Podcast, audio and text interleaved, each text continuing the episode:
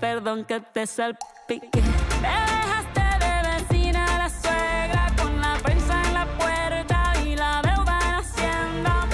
Pues sin sutileza, Shakira le dedica otra canción a Gerald Piqué. La tesis de la ministra Yasmín Esquivel es una copia sustancial de la elaborada en 1986. Así lo informó la FES Aragón. Civiles armados matan a la titular de la unidad antisecuestro de Colima. Armas, autos y animales exóticos entre lo decomisado a los 11 detenidos vinculados con el ataque contra el periodista Ciro Gómez Leiva. Y el presidente Andrés Manuel López Obrador se compromete a recibir a empresas canadienses que tengan inconformidades con su gobierno. Más adelante no se pierda la buena noticia del día. Le mostraremos a científicos del Politécnico que desarrollan nanotecnología para combatir directamente las células cancerosas y así evitar efectos secundarios en el paciente. ¿Y qué pasó durante la madrugada de este jueves? Nos los cuentas tú, Isidro Corro. Adelante. Muy buenos días.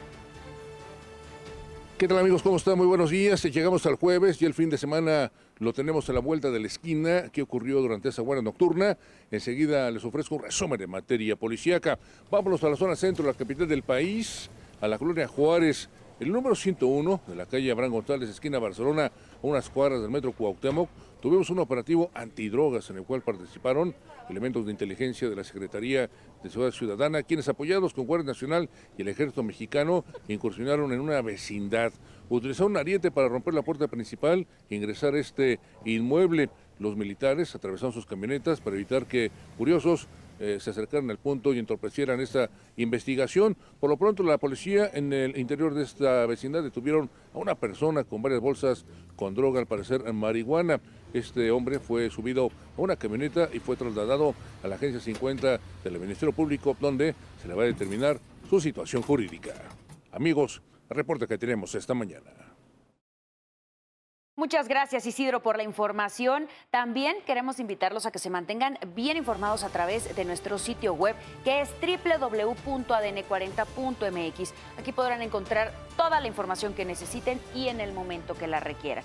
Las calles en la Ciudad de México en este momento registran buen avance entre Eje 4 Sur, procedente de anillo periférico, con dirección a Javier Rojo Gómez. Aún así, si es que va a transitar por las calles de la Ciudad de México, tome sus precauciones, salga con tiempo para evitar que se le haga tarde. Las condiciones meteorológicas en nuestro país todavía nos indican días de lluvias, bajas temperaturas. Tenemos los efectos del Frente Frío número 23. Todavía estarán dejando, se eh, pues estará dejando lentamente nuestro país. Sin embargo, todavía sus efectos se van a sentir principalmente en la zona centro y sur tenemos también una masa de aire frío que recordemos que es la que impulsa al sistema frontal y este fenómeno es el que estará dejando bajas temperaturas, principalmente para la zona norte. Podrán registrarse heladas al amanecer. En la zona de costa de Tamaulipas y de Veracruz podría registrarse también un evento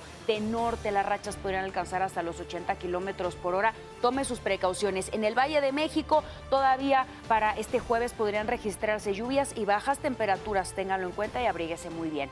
Les recuerdo también que en ADN 40 evolucionamos y queremos estar más cerca de usted. Por eso lo invito a reportar a través de todas nuestras redes sociales con el hashtag Ciudadano en Tiempo Real cualquier denuncia, reporte o situación que le inquiete. Precisamente en redes sociales denunciaron a un sujeto que llegó a un edificio de la colonia Nápoles y colocó unas marcas en la puerta. Quiero recordarle que mi compañera Saraí Uribe estará a las 12 del día leyendo todo lo que nos manden con el hashtag Ciudadano en Tiempo Real. Son las 5 con 35 minutos de la mañana. Seguimos con la información y lo hacemos con el siguiente resumen. Periodistas de Guerrero salieron a las calles para exigir la localización con vida de tres comunicadores desaparecidos en la zona de Tierra Caliente. Jesús Pintor, Fernando Moreno y Alan García desaparecieron entre el 26 y 27 de diciembre y los responsables serían miembros de la familia michoacana. Los comunicadores marcharon hasta la Fiscalía de Justicia del Estado donde entregaron un escrito para que se agilicen las investigaciones.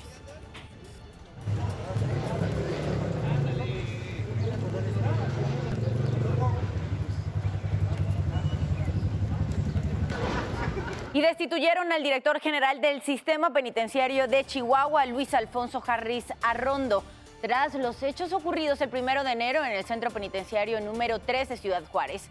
Ahí se registró un motín, recordemos, que dejó 17 muertos y la fuga de más de 20 reos. La decisión se da a menos de 24 horas de que se realizó un operativo al interior del Cerezo donde participaron 500 elementos de seguridad de los tres niveles de gobierno.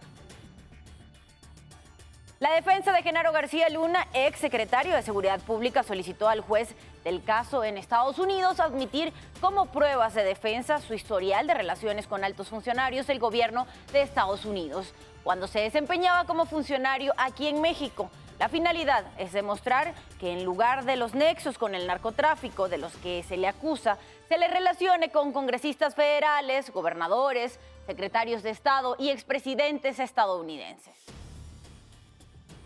El sistema anti-evasión de peaje, mejor conocido como ponchallantas, ya se encuentra en total funcionamiento en las casetas del circuito exterior mexiquense. De acuerdo con las autoridades, este sistema ha permitido disminuir en un 99% la evasión de pagos en las 14 casetas del Estado de México. Las unidades de transporte público y los camiones de carga eran los que más cruzaban sin pagar. 5 de la mañana con 37 minutos nos vamos a revisar los temas de urbe. Las autoridades capitalinas revelaron el modus operandi que utilizaron los atacantes del periodista Ciro Gómez Leiva. Aquí se lo presentamos.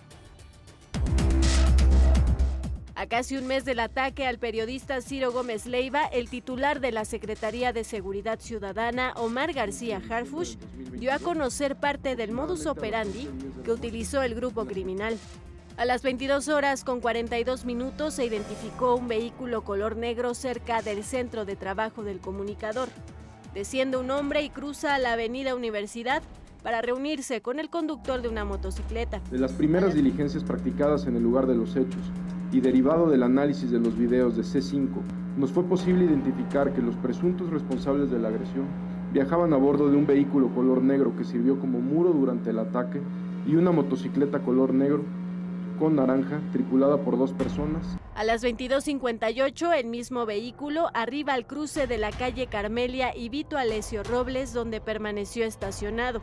En punto de las 23 horas se ve la camioneta gris que conducía a la víctima y segundos después el vehículo negro le da alcance en Avenida Universidad hasta el cruce de la calle Cerro Acazulco. Dicho vehículo, de color negro, permaneció siempre delante de la camioneta y justo disminuyó su velocidad en el punto donde se efectuó la agresión para que ahí pudiera ser alcanzada por...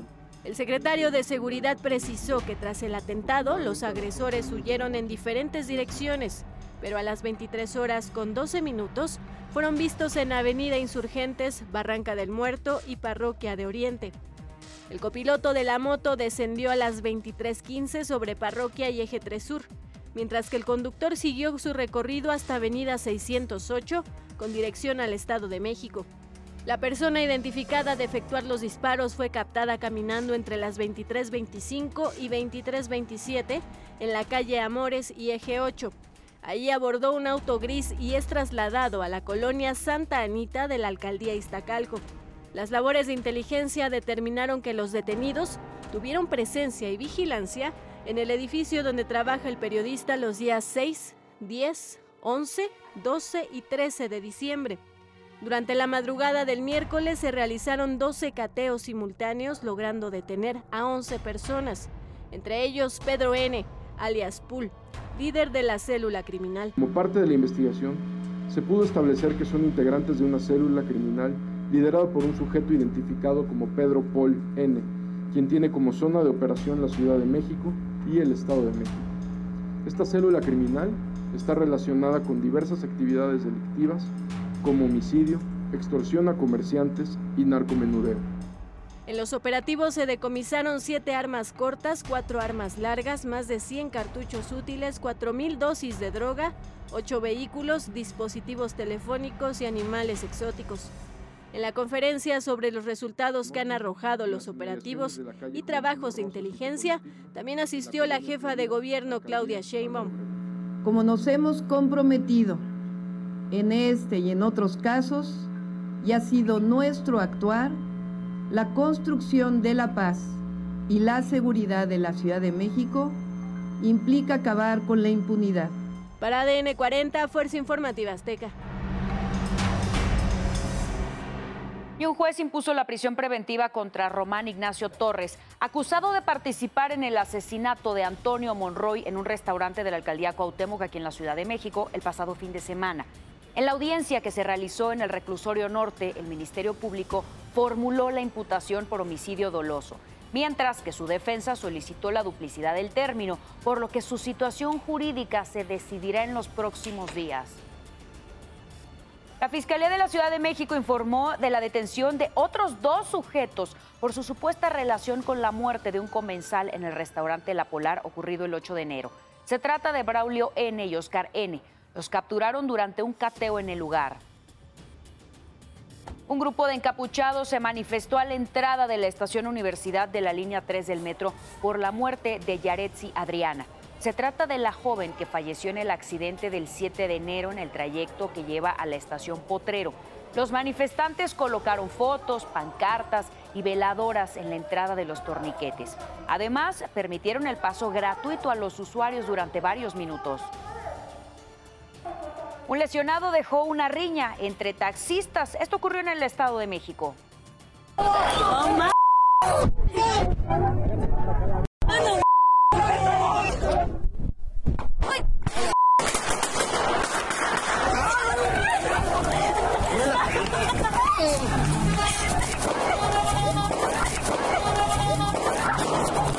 Estudiantes de un bachilleres quedaron en medio de un tiroteo entre taxistas en Ecatepec. Todo se originó luego del choque entre dos vehículos sobre la avenida R1 y avenida México. Primero los tripulantes de los taxis se enfrentaron a golpes. Después cada uno pidió refuerzos a sus agrupaciones. Llegaron decenas de personas. De las palabras pasaron a los golpes y después a los balazos. Fueron momentos de tensión.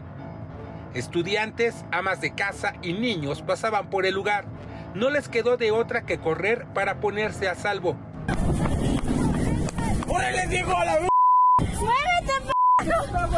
Yo la mera verdad no vi nada, no salí aquí. Pero escuchó balazos. No más balazos. Sí. Bueno, vas a escuchar los balazos y ya, no, pero nada, nada más. La cortina de una refaccionaria recibió varios disparos. Los que ahí se encontraban se resguardaron. Al lugar llegó la policía municipal y los estatales. Uno de los taxistas resultó lesionado. Fue trasladado a un hospital por sus propios compañeros. Las personas que se enfrentaron se retiraron del lugar con todo y sus vehículos dañados. Hasta el momento, no hay denuncia ante el Ministerio Público. Daniel de Rosas, Fuerza Informativa Azteca. Son las 5:43 minutos de la mañana, pasamos a revisar el panorama internacional. El presidente de Brasil, Luis Ignacio Lula da Silva, recibió a senadores y legisladores en el Palacio de Planalto. Le entregaron el decreto de intervención de seguridad en el Distrito Federal. Con el documento, los órganos de la policía de la capital pasan a estar controlados por un interventor que a su vez solo responde ante Lula. Criticó al expresidente Jair Bolsonaro por no aceptar el resultado de las elecciones. Aseguró que quienes participaron en las revueltas del domingo pasado, en las que se tomaron edificios de los tres poderes de la Unión, serán castigados dentro de los límites de la ley. La portavoz de la Casa Blanca, Karine Jean-Pierre, confirmó que la falla informática ocurrida en miles de vuelos la mañana de ayer no fue ocasionada por un ataque cibernético. Indicó que el presidente de los Estados Unidos, Joe Biden, tiene confianza en que el secretario de Transportes, Pete Buttigieg, informe junto con la Administración Federal de Aviación qué originó que los aviones no despegaran. De hecho, en Estados Unidos, la Administración Federal de Aviación informó que las operaciones normales de tráfico aéreo se reanudan gradualmente en el país, luego de una interrupción nocturna del sistema que brinda información de seguridad a las tripulaciones de vuelo.